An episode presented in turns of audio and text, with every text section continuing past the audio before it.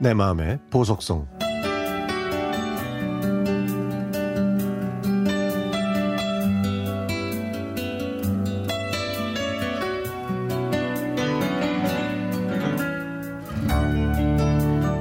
선배님 진경이가 선배님 만나고 싶대요.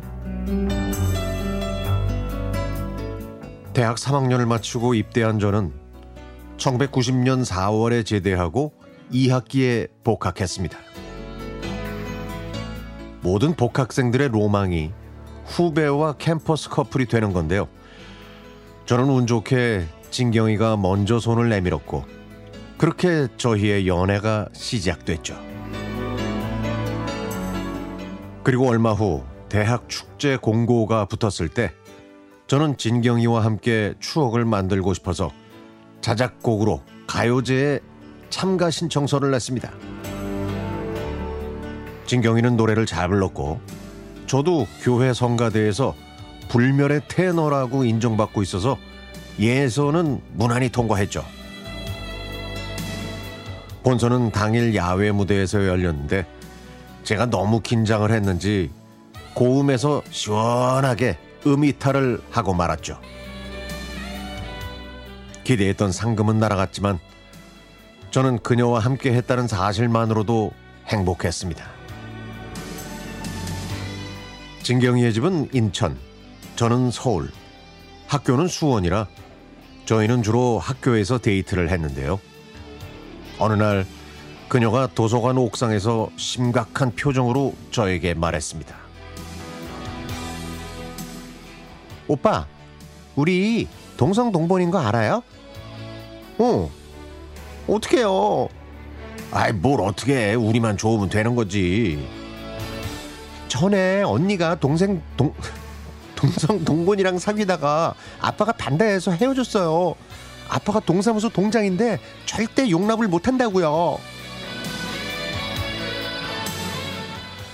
지금은 폐지됐지만 그때는 법으로 동성 동본의 결혼을 막았거든요. 그때 저는 명확한 답을 줄 수가 없었습니다. 저희한테 이렇게 위기가 찾아왔을 때 제가 정신을 차렸어야 했습니다.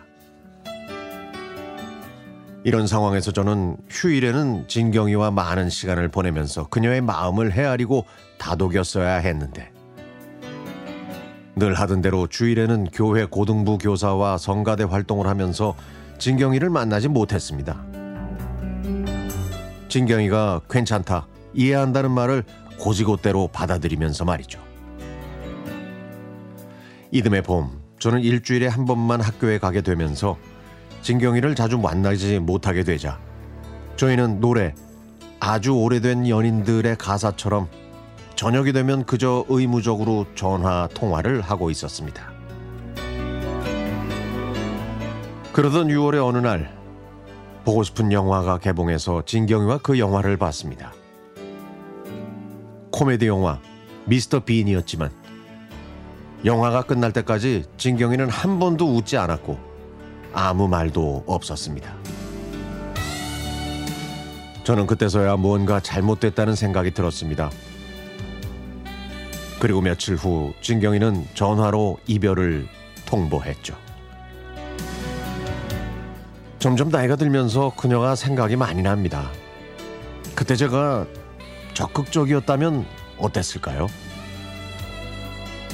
혹시 진경이가 이 방송을 듣고 있다면 이 말을 꼭 전하고 싶습니다. 그때 나이만 스물여덟이었지 저의 첫 연애였고 그래서 서툴렀다고 잘해주지 못해서 미안하다고요.